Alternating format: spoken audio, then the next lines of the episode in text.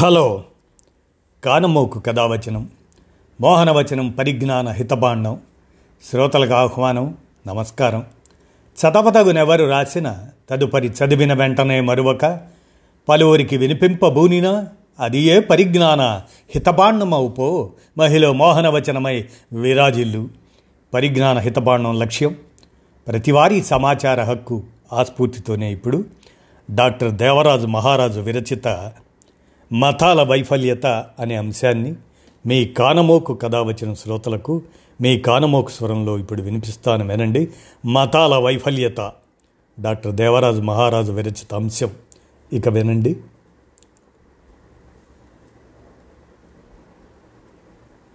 మతం వద్దు మారణ హోమం వద్దు. మతద్వేషాన్ని ఏ మతము పనిగట్టుకొని ప్రచారం చేయలేదు. కుచ్చిత బుద్ధితో కొందరు దుండగులు మతం పేరుతో ధర్మ సంస్థాపన పేరుతో మానవ హననానికి పాల్పడ్డారు. ప్రస్తుతం కేంద్రంలో అధికారంలో ఉన్న రాజకీయ పార్టీ దాన్నే ఇంకా కొనసాగిస్తుంది. దీన్ని దేశ ప్రజలు తప్పకుండా అడ్డుకోవాల్సి ఉంది. ఒకప్పటి గంగా జమున తహజీబ్ను నిలుపుకోవాల్సి ఉంది. ప్రపంచంలో జనజీవనాన్ని అస్తవ్యస్తం చేస్తూ జరుగుతున్న హింసకు కారణాలేవో బేరీజు వేసుకుందాం. జరుగుతున్న హింసలో ఎక్కువ శాతం ధర్మం పేరుతో జరుగుతూ ఉంది. ధర్మం అనే లేబుల్ తగిలించుకొని జరుగుతూ ఉంది. కానీ అదంతా ధర్మస్థాపన కోసం కాదు. ఉగ్రవాదులైనా సంప్రదాయవాదులైనా తాము తమ ధర్మాన్ని ప్రతిష్టాపించడానికి హింసకు పాల్పడుతున్నామని చెప్పుకుంటున్నారు. అలా తప్పిస్తే ఆ హింస సమాజంలో నైతిక విలువలు జీవన మూల్యాలు కాపాడడానికి ఏ విధంగానూ ఉపయోగపడటం లేదు. ఈ విషయాన్ని రుజువు చేయడానికి మనం మన దేశంలోని మూడు ప్రధానమైన మతాలు చెప్పే నైతిక సూత్రాలని విశ్లేషించుకుందాం విందాం. హిందూ మతం ఏం చెబుతుంది? వసుదైక కుటుంబం అని చెబుతుంది. ప్రపంచంలోని మనుషులందరూ తమ కుటుంబంలోని వారే అని అర్థం.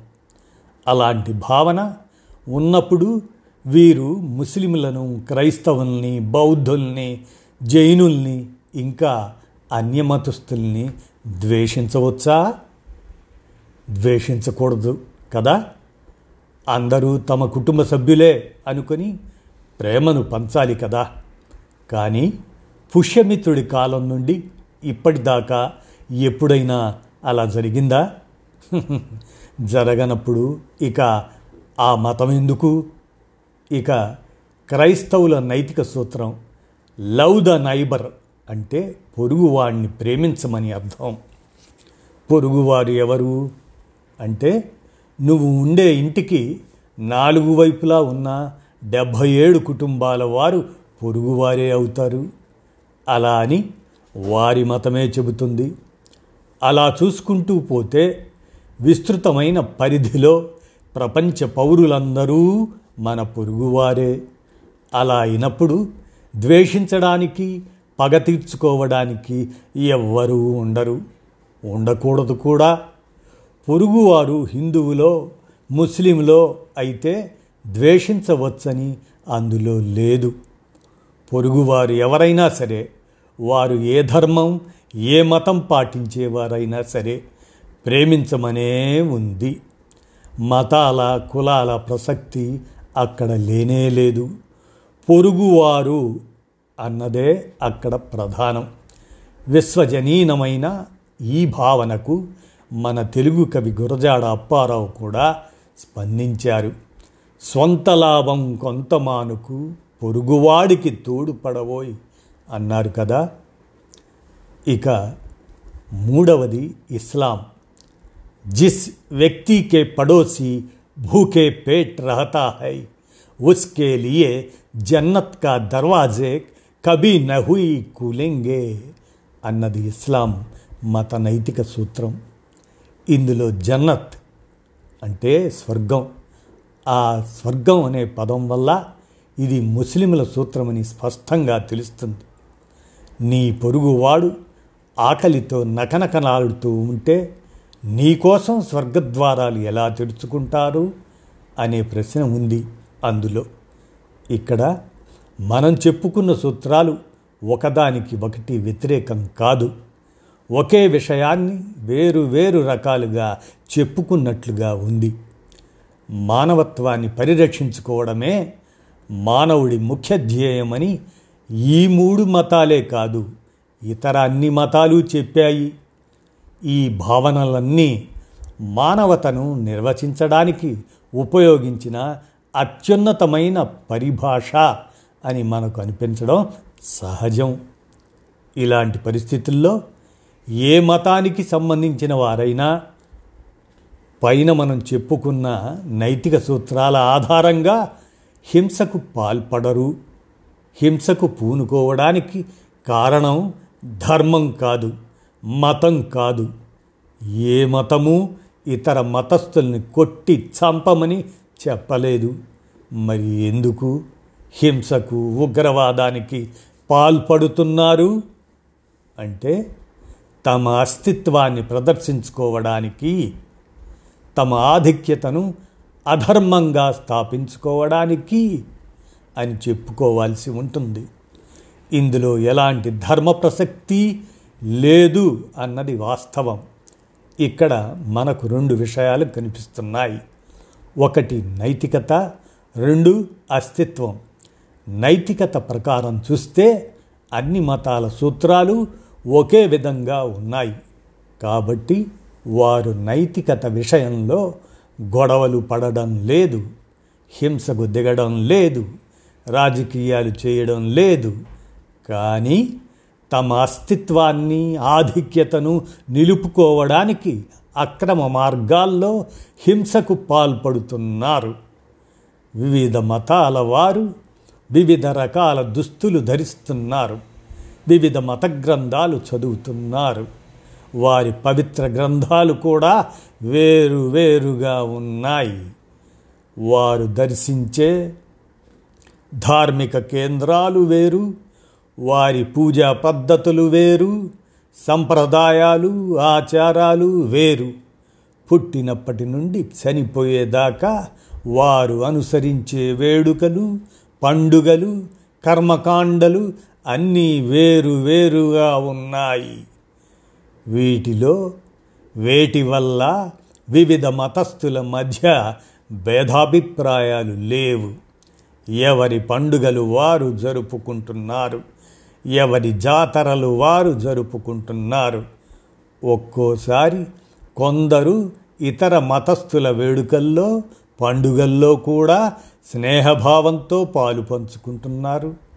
ఈ రకమైన అవగాహనకు ముఖ్యంగా భారతదేశంలో ప్రాముఖ్యం ఉంది. ఈ దేశ ప్రజల్ని ముస్లిం పరిపాలించిన క్రైస్తవులు పరిపాలించిన మతపరమైన ఘర్షణలు జరగలేదు. కానీ తరువాతి కాలంలో జరుగుతూ వచ్చిన మత ఘర్షణలు మతం ఆధారంగానో లేక ధర్మం ఆధారంగానో జరగలేదు. కేవలం అస్తిత్వ స్థాపనకు తమ పై చేయిని నిలుపుకోవడానికి చేసినవే. వాటి వల్ల సమాజం దెబ్బతిన్నదే కానీ ఎప్పుడు ఎక్కడ ఏ మంచి జరగలేదు. కొన్ని సంఘటనలు ఇక్కడ జ్ఞాపకం చేసుకోవాలి. ఆఫ్ఘనిస్తాన్లో తాలిబన్లు గౌతమ బుద్ధుడి ప్రతిమను ధ్వంసం చేశారు. కారణం ఏం చెప్పారంటే ఇస్లాం విగ్రహ పూజకు వ్యతిరేకం కాబట్టి ఆ విగ్రహం ధ్వంసం చేశాము అన్నారు. హిందూ దేవాలయాల్లో దేవీ దేవతలకు పూజలు చేసినట్టు ఆఫ్ఘనిస్తాన్లోని ఆ పెద్ద బుద్ధుడి విగ్రహానికి నిత్యం అక్కడ ఎవరు పూజలు చేసేవారు కాదు. అయినా ఏదో దొంగ సాకుతో తమ ఆధిక్యతను నిలుపుకోవడానికి తమను అక్కడ ఎవరూ అడ్డుకోలేరన్న ధీమాతో చేశారు. ప్రతిమల్ని పగలగొట్టమని ఇస్లాం మతం ఎక్కడా చెప్పలేదే. భారతదేశంలో ఒక రాజకీయ నాయకుడు రథయాత్ర పేరుతో దేశమంతా తిరిగాడు. ఆయన ఏమన్నాడు? నా భగవంతుడైన రాముడు ప్రస్తుతం బాబ్రీ మసీదు ఉన్న చోట పుట్టాడు. అది అతని జన్మస్థలం. అక్కడ మందిరం కట్టనంతకాలం రాముడిపై నాకు గల భక్తి పూర్తి కాదు. జబ్ తక్ వహా మందిర్ నహి బనావు తబ్ తక్ మేరా రామ్ భక్తి పూరా నహి హోగా అని ఆయన గారు రథయాత్ర సందర్భంగా దేశ ప్రజల చెవులు పగలగొట్టాడు కదా తర్వాత కాలంలో బాబ్రీ మసీదుని కూలగొట్టారు ఇతర మతస్థుల కట్టడాలు కూలగొట్టమని ఏ హిందూ పురాణాల్లోనైనా చెప్పారా ఎక్కడా చెప్పలేదే. ఇక్కడ జరిగింది కూడా అదే. ఒక దొంగ సాకుతో వక్ర బుద్ధితో తమ ఆధిపత్యాన్ని సమాజంలో అక్రమంగా స్థాపించుకోవడానికి చేసిన కుట్ర దాడి. ఇందులో రహస్యం ఏమీ లేదు. రాముడి జన్మస్థలం బాబ్రీ మసీద్ ఉన్న చోటే అని చెప్పడానికి ఖచ్చితమైన ఆధారాలు ఏవీ లేవని సుప్రీంకోర్టు తన తీర్పులో చెప్పింది. పైగా బాబ్రీ మసీదు అడుగున తవ్వకాల్లో బయటపడ్డవన్నీ హిందూ దేవాలయాల ఆనవాళ్ళు కావని అవి బౌద్ధారామాల ఆనవాళ్ళు అని ఆర్కియాలజిస్టులు పరిశీలించి చెప్పారు. మతద్వేషాన్ని ఏ మతము పనిగట్టుకొని ప్రచారం చేయలేదు. కుచ్చిత బుద్ధితో కొందరు దుండగులు మతం పేరుతో ధర్మస్థాపన పేరుతో మానవ హననానికి పాల్పడ్డారు. ప్రస్తుతం కేంద్రంలో అధికారంలో ఉన్న రాజకీయ పార్టీ దాన్నే ఇంకా కొనసాగిస్తోంది. దీన్ని దేశ ప్రజలు తప్పకుండా అడ్డుకోవాల్సి ఉంది. ఒకప్పటి గంగా జమున తహజీబ్లను నిలుపుకోవాల్సి ఉంది. మతం మాటున దాక్కుని ఇతర మతస్థుల్ని దొంగ దెబ్బతీయటం మానాలి. మనుషుల్ని విడగొట్టే మతాలు ఎందుకు? అనే ప్రశ్న నేటి తరాన్ని తీవ్రంగా వేధిస్తూ ఉంది. కుల మతాల్ని వదిలేసి మనుషులు మనుషులుగా హాయిగా హుందాగా బతకొచ్చు కదా. అందుకే దేవులపల్లి కృష్ణశాస్త్రి తన గేయంలో మతం వద్దు గతం వద్దు మారణ హోమం వద్దు అన్నారు. అంతేకాదు మతమన్నది నా కంటికి మసకైతే మతమన్నది నా మనస్సుకు మబ్బైతే మతం వద్దు గితం వద్దు మాయామర్మం వద్దు ద్వేషాలు రోషాలు తెచ్చేదే మతమైతే కలహాలు కక్షలు కలిగించేదే గతమైతే మతం వద్దు గతం వద్దు మారణ హోమం వద్దు. మతమన్నది లోకానికి హితమైతే హిందువులం ముస్లింలం అందరం మానవులం అందరం సోదరులం అని కూడా నొక్కి చెప్పారు కృష్ణశాస్త్రి. మతాలు మనుషుల్ని సన్మార్గంలో పెట్టలేనప్పుడు అవి విఫలమైనట్లే కదా అని మనం అంటున్నాం. అలాంటప్పుడు వాటిని వదిలేస్తే వచ్చే నష్టం ఏముందని? ఇక్కడ ఇంతియాజ్ మహమ్మద్ అనే నాస్తికుడు చెప్పిన అంశం గూర్చి సీరియస్గా ఆలోచించాలి.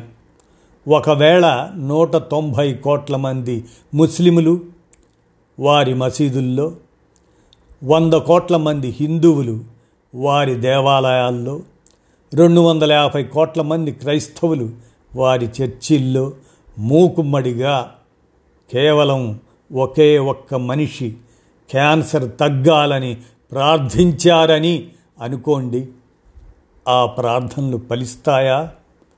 ఫలించవు కదా. అన్ని కోట్ల మంది తప్పుడు నెంబర్కు ఫోన్ చేస్తున్నట్లే కదా. అదే ఎవరో ఒకరు ఆసుపత్రికి ఫోన్ చేసి అతన్ని తరలించారనుకోండి తప్పకుండా మంచి ఫలితం ఉంటుంది. ఇది వాస్తవం అని డాక్టర్ దేవరాజు మహారాజు వీరు కేంద్ర సాహిత్య అకాడమీ అవార్డు గ్రహీత జీవశాస్త్రవేత్త వీరు పూర్తిగా చెప్పింది మతాల వైఫల్యత అనేదాన్ని మీ కానమోకు కథ వచ్చిన శ్రోతలకు మీ కానమోకు స్వరంలో వినిపించాను. విన్నారుగా? ధన్యవాదాలు.